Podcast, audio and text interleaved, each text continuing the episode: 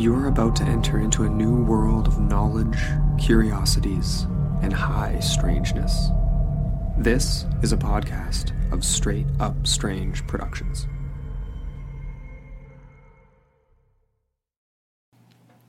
This episode is brought to you by our Patreon supporters. Become a patron today at patreon.com forward slash into the portal.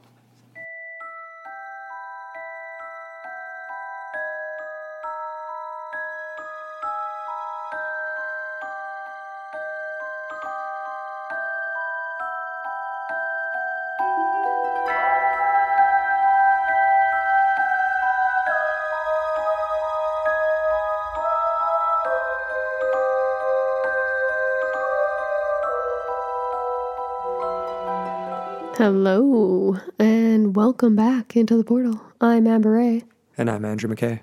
and we're back continuing our classics on the Film Friday Halloween Horror Fest extravaganza. I wasn't sure how far you were going to take it with that, like what you were going to give the title of this. Uh, yeah, definitely a, a classics themed like series of movies we've been looking at here. yeah. And this one we kind of just like I don't we didn't really plan plan on doing this one.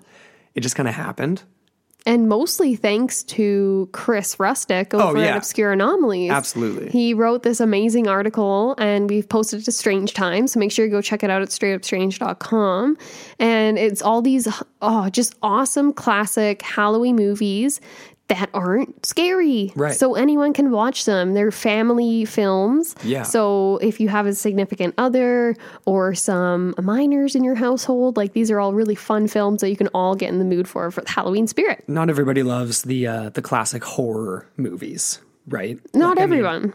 and even even last week's film Friday with Carrie, it's like it's a throwback. It's more of a thriller. It's not necessarily like gory horror or anything like that, but it's still different than Beetlejuice. Like this is just a fun one. It's Just really fun fun, one, right? And the whole list is fun ones too. So make sure you go check that out. Definitely. Um, yeah, so we're talking about Beetlejuice. It's a 1988 classic, a Tim Tim Burton directed film, Mm-hmm. and I really love this one. Before we dive into it, there's a few things we wanted to mention to you all because we actually.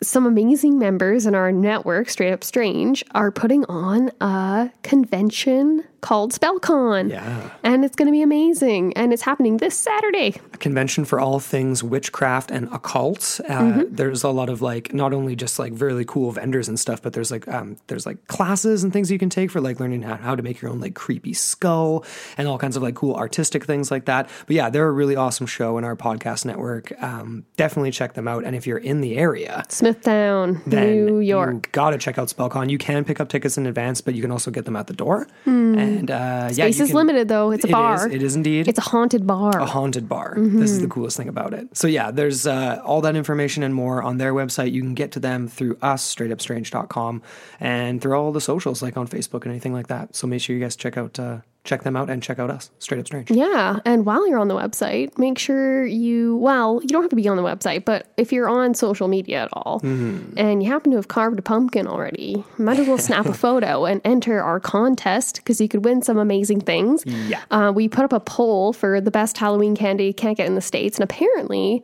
they don't do Kinder Surprise with the toys in them down there. Really Mm-hmm. interesting. They've gone back to, I don't know, some weird regulation they have down there. So we have plenty of that up in Canada. Okay. So I went and picked up a few limited edition Halloween Kinder Surprises Ah. to add to the, the prize. So all you have to do is carve a pumpkin. And if you go on Straight Up Strange or, or just Strange Pods on Instagram, you'll see the caliber of artistry we are looking for. Indeed. There is no rhyme or reason. We just want you to post something and then you'll be entered into the draw. Yeah, like last year we did this for Into the Portal, and it, it got really creative. People had some really Yeah. unique ones. So yeah, you just have to like f- follow us at Strange Podcast on Instagram. If you don't have Instagram, follow us on Twitter or Facebook as well. Um, tag us on there with your pumpkin, and yeah, you'll get entered. Retro comics, candy, stickers, Oh, yeah, magnets, comics. bookmarks, all kinds of cool stuff. Amazing stuff. Yeah. All right, you want to jump into Beetlejuice 1988? Mm-hmm. Let's talk about the cast a little bit. Okay. Well, it's pretty classic, right? As soon as you turn this movie on, you're like, oh, that guy, oh, that woman, oh, yeah, all of you guys. A lot of my faves, man. Like obviously Michael Keaton is the star, even Yeah. though he's in limited minutes of this movie, which we'll get into in a while. Right, yeah. But Alec Baldwin, of course, plays Adam, and then we have Geena Davis playing Barbara, and uh, Jeffrey Jones, who we all know as the principal from Ferris Bueller's Day Off. Yes, of course. Yeah, plays Yeah. the father Charles, and then we have Catherine O'Hara, a classic from Home Alone. Yeah. and many others, obviously. SNL, obviously, and all yeah, that stuff. well, obviously, yeah. But it was so funny because as soon as I saw her face, I was like, "What, mom from Home Alone?" Right, right. Um, she plays Delia, which is a very she's one of my favorite characters. Actually, she starts off as the most obnoxious, but she's actually hilarious. She's so funny. And of course, of course, one of my idols, Winona Ryder. a very very young Winona Ryder Playing who- Lydia. Mm-hmm. Yeah, who ended up uh, taking the role over a laundry list of other just well known actresses that either turned the role down or.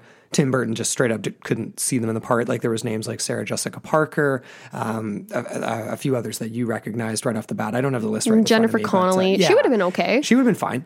Um, but obviously Winona, good pick. Yeah. Good pick. And, I, and they did the bangs just right for this role with like the I love it. her bangs look like they're like prison bars on like a gothic like cathedral dungeon or something and they're like Mm. all perfectly like spaced with these like points Mm-hmm. or something like that It's very cool. I honestly, I already have my Halloween costume planned as Linda from Bob's Belchers, but I feel like. Bob's Belchers Bob's Belchers or Bob's Burgers. Sorry, Linda Belcher Linda Belcher. Indeed. Sorry, I'm kind of out of it right now. but no, I think next year I'm gonna have to go as Lydia. That'll yeah be really cool. that'd be a good one for you for sure yeah. okay well let's um I mean brief synopsis obviously because we expect that you guys have all checked this movie out you've had a hot second to check it out 1988 If you haven't, it's been out, yeah, since 1988. I mean, it's what was just that one? a- we had someone comment on uh, the Carrie last Oh yeah, week. someone someone commented to me. I can't remember where it was. I think it might have been on Twitter, and they were like, "How about a heads up for some spoilers?"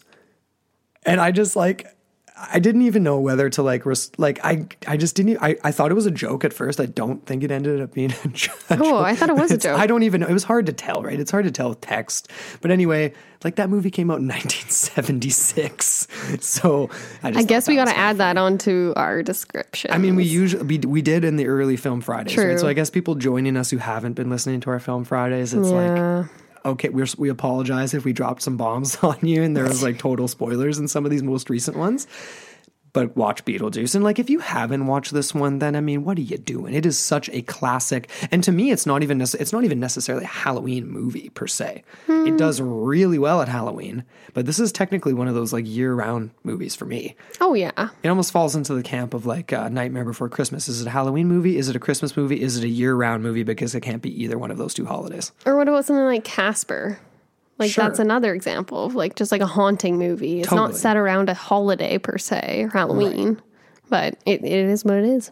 And that's what we're getting into today because essentially what we're getting into, the synopsis, like, you know, all of y'all have seen this before. Essentially what we get here is this lovely couple, Adam, or sorry, yeah, Adam and Barbara, mm-hmm. and very unfortunate circumstances involving a small dog and a bridge.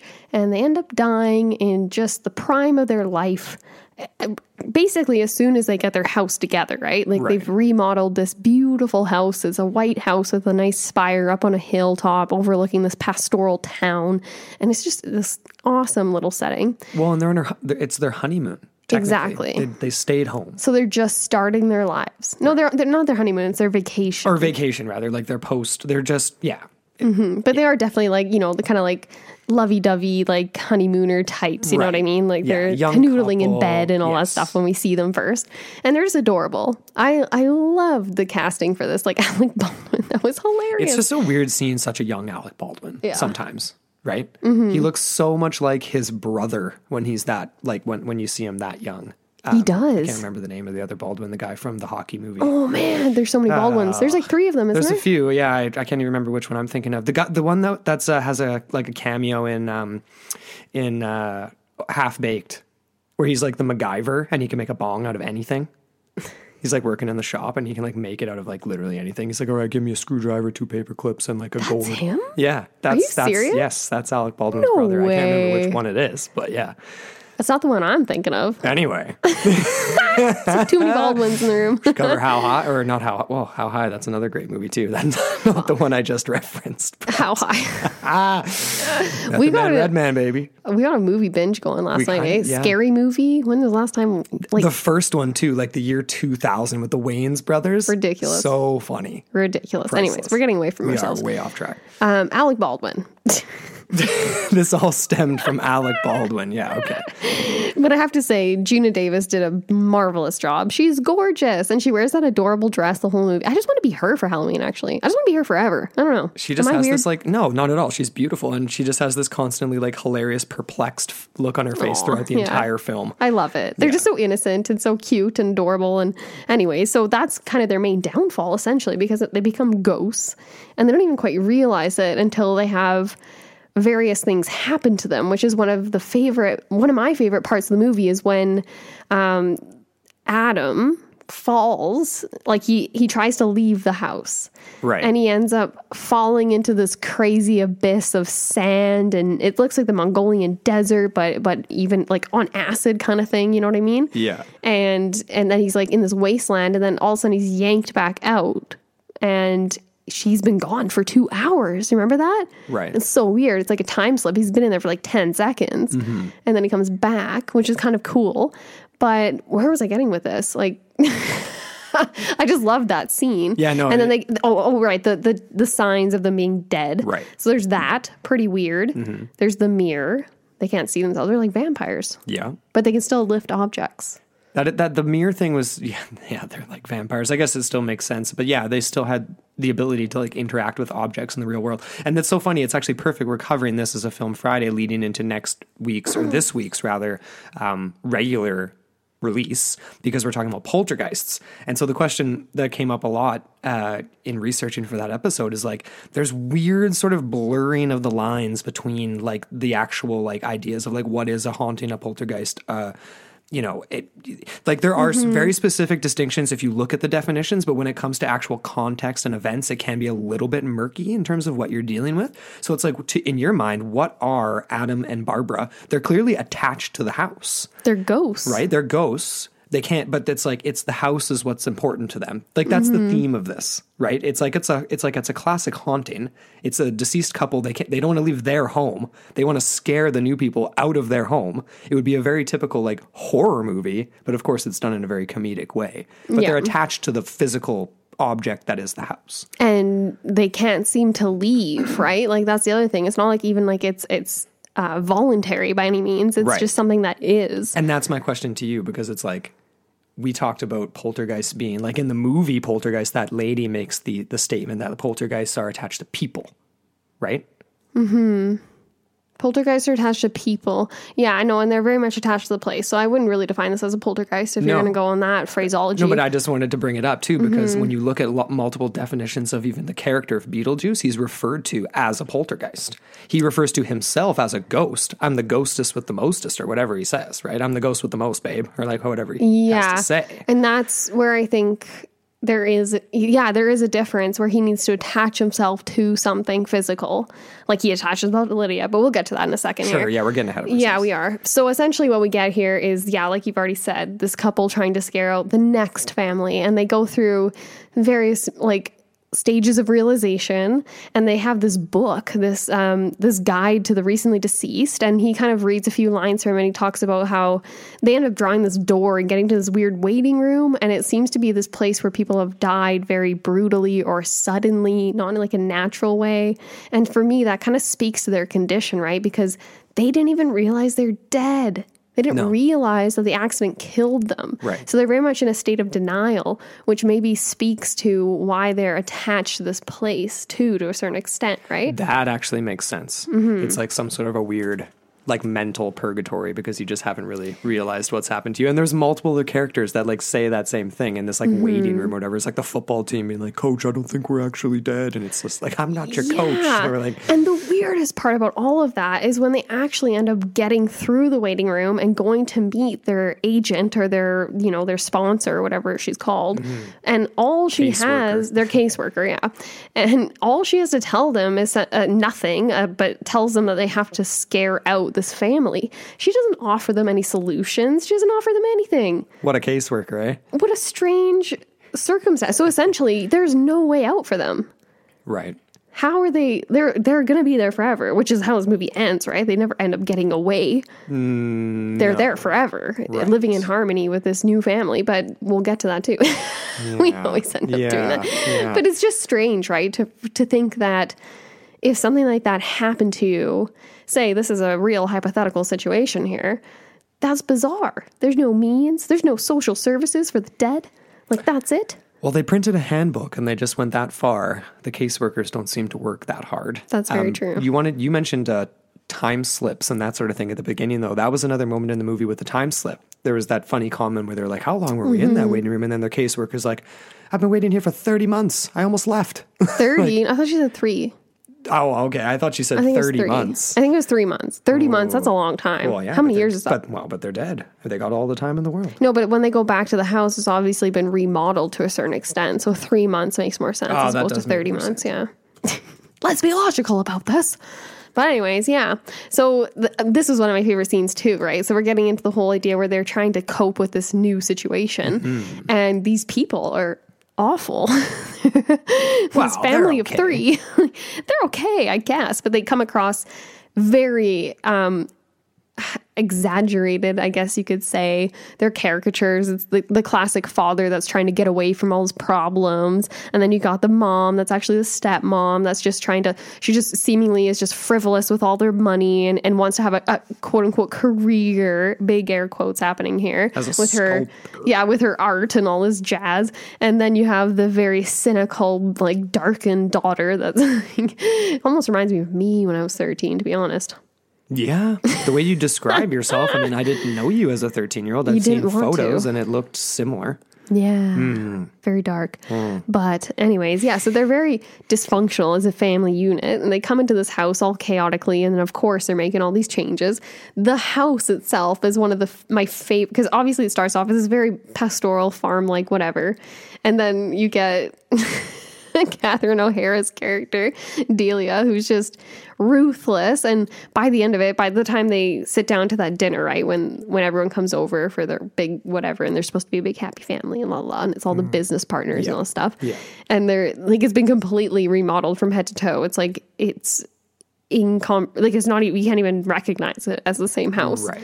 And there's that paint. It's like it looks like that blue reflective paint you'd put on like I don't even know, like a souped up 80s like muscle car or something, and it's all over their house everywhere. It was a strange look. I mean, look, this is the '80s, huh? It was. and uh, Had to match the sculptures, I guess. I suppose. And one of the sculptures literally looks like one of the like the baby aliens from Alien.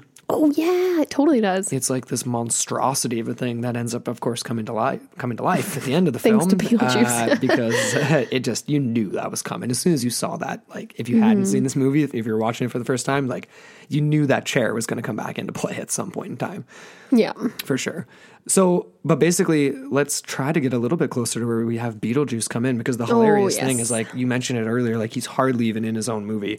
Um, but basically, Adam and Barbara are having a tough time. They're not really they're not really doing so good scaring anyone out because they have this epic scene at the dinner table, right? Mm-hmm. They go, they talk to their caseworker, they realize, okay, we got to scare some people.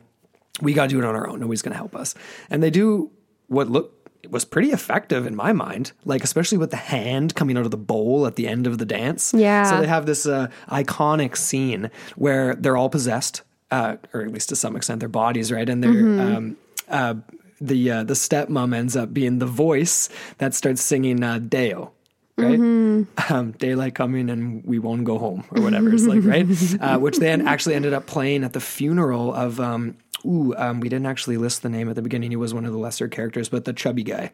Oh, yeah, yeah. They played it at his actual funeral. um, Really? later on in the and in kind of a yeah an homage to that scene. Uh, of course, they're all dancing around the dinner table, and it's just Love like it. it's not an ominous or like a uh, malevolent feeling or anything until the end when Mm-hmm. the shrimps in their weird gigantic like shrimp cocktail cups reach out of the glass, grab their faces, and pull them down into the glass. Of course, Barbara and Adam are obviously elated at their success and they go upstairs, but nothing happens. And it just ends up being the classic, like, capitalist trope of like, even though this most like what should be mortifying experience just happened to you, you're already like 30 seconds after going to try to figure out how to make money off of it. Very classic. Yeah. I love that scene where they're up in the attic. They run up and they're like, any second now, any second, they're going to be running out of this house and booking in those cars, and screaming and yelling, and then nothing happens.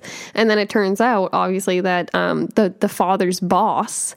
Is, he has a wife that's really into the paranormal. For so for him, he's thinking, "Ooh, this could be a little bit of a, you know, a little bit of a pay raise here, something Yeah. like that." hmm And of course, he already has minds to buy the entire town too. That's another subplot there. Yes. And he's already he in his mind he this is his perfect little Eden type situation and he wants to make as much money off it as possible, which to me is kind of it's kind of counterintuitive. It's like you're going to destroy the very thing that you love, essentially. But sure, man, go for it. But in the end, that never really happens, right? They end up finding peace. But before we get to all that, what was some of your favorite moments? Like we're getting into kind of like the middle slash ending kind of area here. Well, okay. Well, let's go through a couple of these. Like, I wanted to to mention a few of these kind of like weird, like lesser known sort of curiosities about the film. Like, as we Okay. that. Did you want me to save that for the end? No, no, go for it. Okay, because there was definitely some strange, some strange things that I kind of like read about when we were looking at this film, and like early drafts of the movie were actually much more of a horror film. Like the original, the original screenwriter made it really dark. It was going to be like basically Beetlejuice was imagined as a winged demon.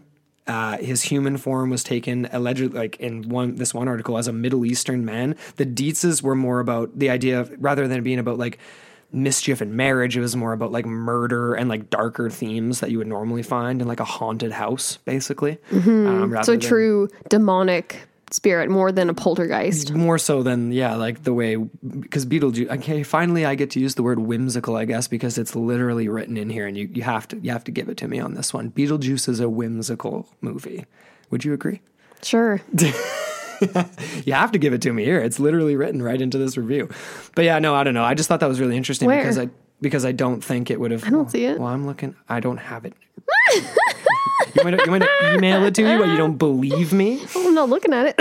Hmm.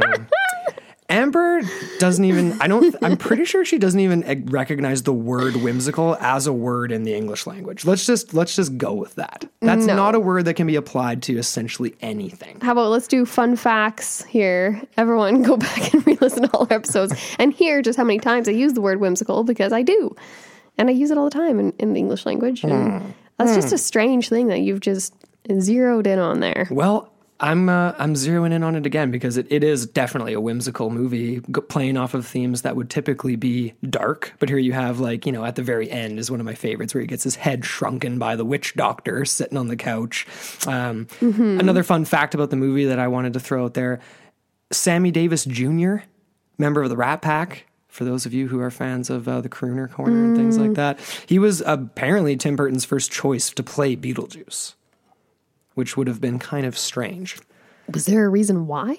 Well, I don't know. Like he he obviously wasn't a, a good actor. He played in a lot of different movies and stuff. Like the Rat Pack had their films. He was 63 at the time though when Beetlejuice was made. So he would have been like he could have done it. It would have been interesting to see the little mustachioed Sammy Davis Jr. in there as a Beetlejuice. He could have done a good job, I think. He probably would have classed it up a little bit more. I wonder, right? Well, I, is that really what you were looking for from the character of Beetlejuice, though? I mean, it would have been a different type of uh, underbelly of whatever, I guess. I don't know. It would have been interesting. But yeah, of course, they ended up uh, casting Michael Keaton because of the upcoming uh, Batman films. They knew he Yeah. was a star on the rise. He basically. definitely was. Yeah, he was a sellable actor and he did a really good job with this role. And one of my favorite moments is when they end up digging up his body and the coffin and he that's the weird part about this is the idea of threes, right? Saying his name 3 times, you get transported to the graveyard. It wasn't as if he magically is summoned like a genie or anything like that.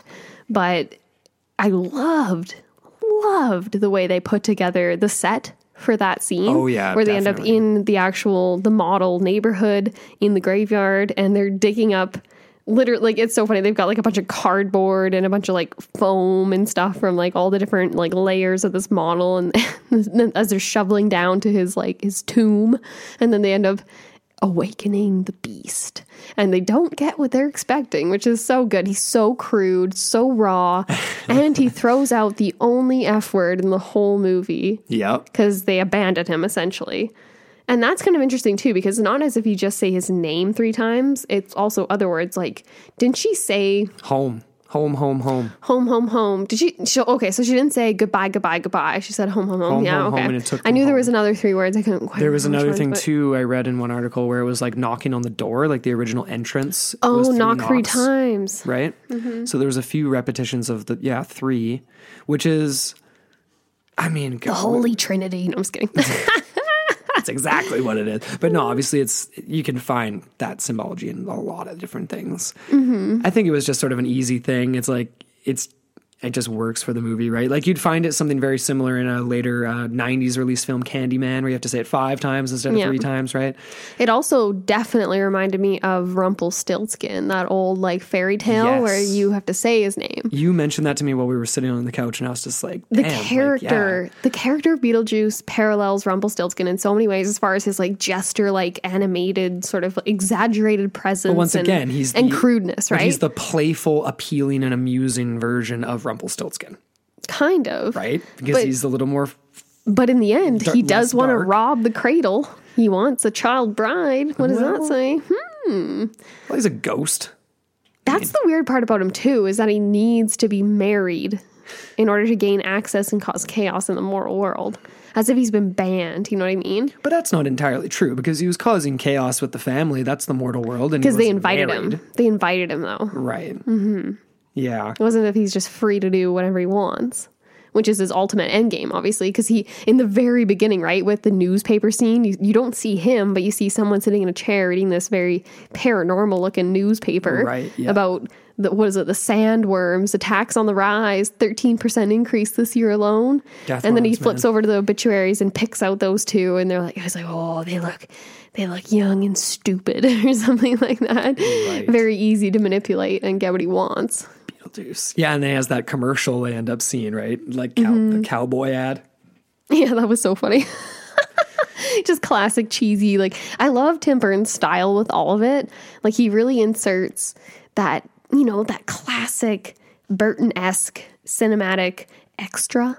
You know what I mean? Well, and I think like that's the reason why the movie ended up the way it did, not as dark as the original screenplay wanted it to be. Because Mm-hmm. Yeah. Tim Burton's mind doesn't go that far, like into the darkness, like all the time. Like he's much more. He's much more refrained. Refrained. Well, he wants to he wants to play on those themes, but like show them in a different way, right? Like it's it's taking Wait. it's taking something that would typically be dark and changing it so it's a little bit more playful. it's it's something that his kids could watch or something. You know what I Exactly. mean? Like yeah. Dare I say, it might be a little bit whimsical. Um, I really another one of his ones I really wanted to say, um, I would love to cover Frankenweenie on the show oh too. Oh God, yeah. We have another one in store for next week, though. So I don't know. We'll have to save it for next year, maybe. I Fun- love that one though. yeah, no, fu- that would be a super fun movie to do. Frankenweenie. There's a bunch of Tim Burton ones.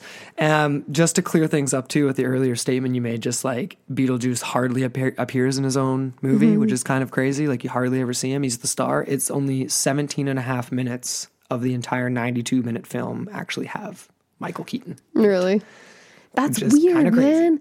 That's so strange. The movie is called Beetlejuice. He's on the cover. He's probably got the biggest paycheck out of anyone on that cast. He only I had wonder. Hmm. 17 and a half minutes in the film. but he's only worth what, like fifteen million now? Yeah, but you can't trust anything on yeah read online. So we were googling it. We were like, what is Michael Keaton worth these days? He he's got to be Yeah. worth more than 15 million. I wonder. on. I don't know. Like after that, unless he's just Could have been a lot of away. I mean, it could be a real Nick Cage situation. That guy's probably worth like eight bucks and two Dairy Queen coupons right now, shooting movies in freaking back alleys of nowhere. he's trading Canadian Tire money. Oh God, he'd be lucky to have Canadian Tire money on him. I don't even know what that guy's paying his bills with. Oh, I don't even want to know. I don't want to know, and I don't care. Um, I I thought it was really fun. You pulled up some interesting things on the actual word itself, Beetlejuice. Like, what the heck is that? Yeah, kind of weird. I like because I saw the different spelling on the sign when they first kind of like they haul him up from the grave, right? And there's that sign pointing down where it's like here lies Beetlejuice, and then um yeah, it's like this classic like Vegas like neon sign, but it's spelled Beetlegoose, like be like G E U S E, right? It's Betelgeuse. Betelgeuse, uh, which I googled it, and of course it's a star, which is kind of funny. I was like, oh well, is this just a coincidence that they picked that, or is this just like a weird? I don't even know, like a weird actual last name, but no, it's the ninth brightest star in the in the sky, uh, second brightest in the constellation of Orion. It's nearing the end of its life, um, at least from an article from 2017. I don't think it's supernovaed yet, but apparently this is uh, the source of the name Beetlejuice, even though the spelling of it is uh, beetle and then juice, like literally J U I C E. They went for the phonetic spelling They went for the phonetic spelling to make it easier for audience. and just creepier too. Beetlejuice. That's weird, man. it is weird, but it. I mean, you could you could pronounce like Betel, like you could pronounce it that You way. You wouldn't say it like that though. Beetlejuice. Well, but they do in the movie, obviously, right? There it is on the sign, written that way, and they call them Beetlejuice. So You're a it's kind of a weird thing. Let's go juice some beetles. Mm, mm. Yeah, you want to get some fresh p- protein in your diet there? Put them in the blender or the juicer. I don't even know what to do with you right now. I don't even know what to say. to you okay. I did have a few other questions that, uh, yeah, I didn't even know. I didn't really know quite, quite what to make of it. Like, comes back around to the original questions I was asking you a minute ago. What is this place where they actually are in this office, like meeting their caseworker? Like, is it like a purgatory? Or is this just like the waiting room of not It's- hell, but just the afterlife, which is like not what anyone's thought it's going to be and everyone goes there here's a football team here's this guy over here here's a witch doctor from central africa who clearly doesn't have the same beliefs or epistemology as barbara and adam who are sitting there the right same place, eh? Yeah, no, for me, I kind of thought of it as a very literal interpretation of a purgatory situation. Yeah. But a very specific purgatory for people such as Adam and Barbara, right? People that have died very suddenly that don't even really, you know what I mean? Like they need dead. a caseworker. They need someone that's going to kind of show them the way. Because when they end up being led through that weird hallway where there's a bunch of stuff and there's that one room of like, what was it called? Like the undead souls or something like that. And Yeah. he's just like, you don't want to be there. That's like, that's death for the undead or, or death for the dead or something. I can't remember what he said right exactly yeah i think that's what he and they continue on their way and then they end up in this place that's very much their house but very much different because it's been totally redecorated and then they get this very interesting lady coming in and basically you know telling them i don't know like this is it this is it that's it. So her- that's essentially what this is. Is like there's no other spaces for them. Evidently, there's no other. There's no other means. There's no other resources. Like where do you? What? That makes no sense to me. Really, that's a big plot unhinger. You know what I mean? And that i know and that's just what i don't understand because it's like if, you're, if you're tied to the house what are you? Yeah. or if, or are you tied to the fact that you, You need to tied to the remove these people from your house too. It's Yeah, like, to- it's like if you for accomplish some your- solace or yeah like is it- if you accomplish that mission like would you have freedom from it? You know what i'm saying? Like is it the house or is it the goal? Like the task at hand because they didn't die in the house. Like Yeah, that's the weird thing too, right? Like when you have hauntings, it's like typically someone's murdered in the basement or they were chained up in the basement or whatever. It's usually They in the didn't basement. die at the house, yeah. Exactly. Mm. So it's like kind of kind It of was just curious. It was just the place they had the emotion, most emotional attachment this to. is another weird reverse Hollywood thing where it's Yeah. not matching up. It was the same with Poltergeist, where it's like bit, we're talking about Poltergeist and hauntings. She makes the comment about Poltergeist being attached to people, hauntings are attached to place. The house had nothing to do with either of those things. It was built over top of a cemetery. Mm-hmm. Those people didn't die there, they died elsewhere in various different means of death, some violent, some not, whatever, and then moved there. So it's not the place. It was just this amalgamation of all if- kinds of craziness. It's not like they were the construction workers that were murdered by the Right, ex- developer that was building the thing. Exactly. Yeah, no, that's that's definitely one of those things. And it is funny too because I think it's just a convenient plot twist, right? Where not twist, but a plot turner, right? Where it leads them into the direction of Beetlejuice because she offers them nothing. And so what else are they going to do? They're hopeless Yeah. at this. They can't haunt this place. They're not worth a cent as far as a haunting goes. So it's, it's just it's just a way, a convenient way to get the plot moving, which is kind of for us not very satisfying. But when you it- look at the movie as a whole, though, it's just so quaint and so beautiful. Like it's yeah, not. Some, it's simple. We're over analyzing at this point. I'm not even analyzing the film. I'm just analyzing the idea. Like I'm analyzing, yeah, like the just just the thought of like what ties a spirit or an entity or whatever to certain things. Like what what makes Mm-hmm. sense of this? Because there's points in this movie with Beetlejuice where I'm like, was this a guy? Is this literally like an, the elemental, like manifested as Mm. No, no, no. The the caseworker explains that. Yeah, I know, but it's like he, he seems more supernatural than the other ghosts in the movie, right? He's a little more rotten too. Yeah.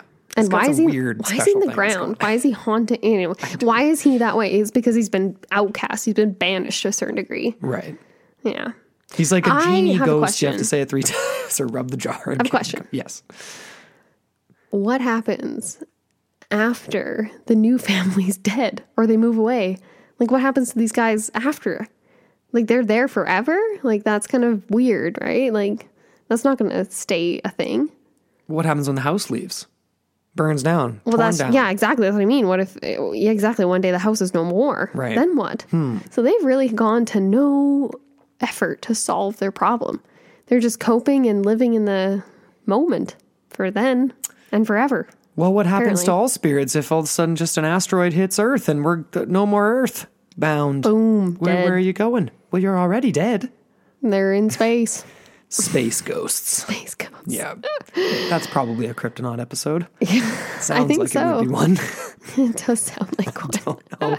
shout out to those boys. Um, yeah, another weird one too was the uh, the handbook for the recently deceased that you mentioned, and I just like thought that was so funny because it's just like this lesser, more playful version of like the Book of the Dead in a way, right? It's not the book of the dead for like necromancy or things like that. It's the book for the dead, right? Like not about them, but for them. Funny play of words. Yeah, Yeah. it's like I just yeah, I and it's so cute because it's like a pastoral scene of like a uh, there's like a park bench and a couple holding hands looking into a brightly lit sun kind of thing. It's Yeah. just like, hmm, okay, looks very nice until you actually look at it and read it. And it's like a scientific manual or like an instructions manual essentially, but very technical. To me when I first saw the title of it, I was like, okay, they they could either only see it or use it or whatever, and it would have made more sense as a ghost for it to be like blank pages for anyone else who picks it up, or if it's just a spectral book, that would make even more sense. But they end up using it in the movie, like the human, the people living, Yeah. the living, And causing harm that they don't even really mean Uh, which to, makes I guess. me feel like it, it is the book of the dead in a way. It's like you're reading passages from it and controlling the afterlife. There's incantations to be had. Right. Mm-hmm. So it's like that's just kind of interesting too, because can spirits also read those incantations clearly? They can. It was a handbook for the dead. So that's a curious thought too. Beetlejuice is really getting my cr- juices flowing. Pun intended. Hmm. I hope. I don't know what kind of juice you're talking about over there, but uh, Oh. Yeah. Well, he's got some pretty clammy feet sometimes. Could be those. I don't know. yeah. Starting to clamory. Yep. Yeah. Here we go. You are Linda. You just told me that you don't think you could pull off Linda for Halloween. That's literally the same as going, sorry, we're late, Baba diarrhea. Linda.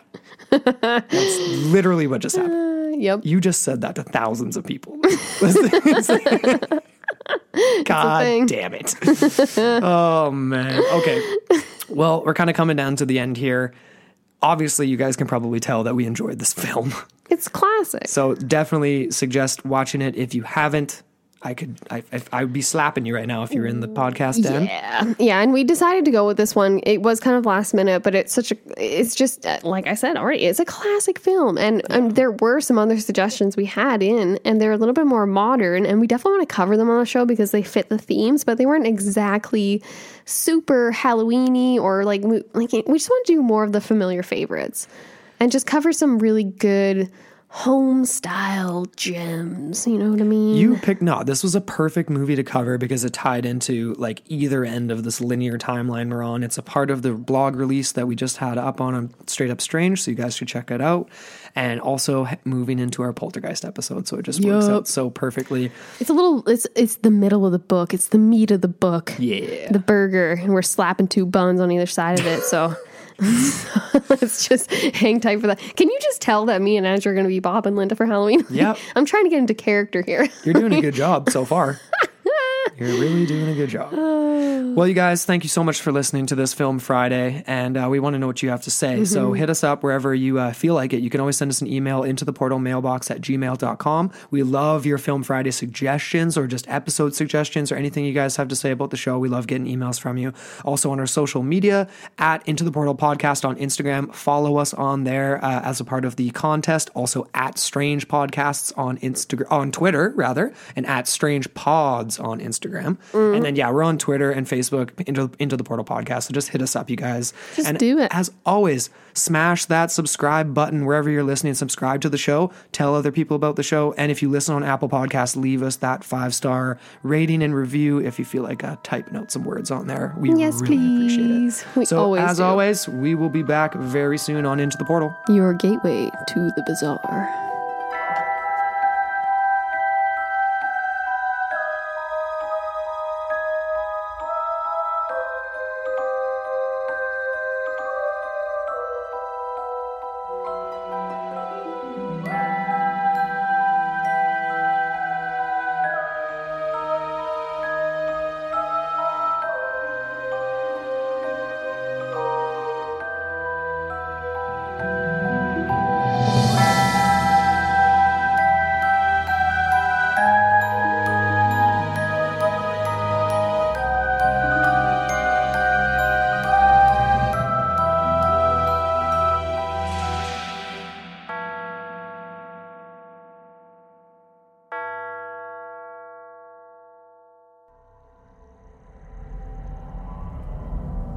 This podcast is a part of Straight Up Strange Productions. Discover more shows like this one at straightupstrange.com.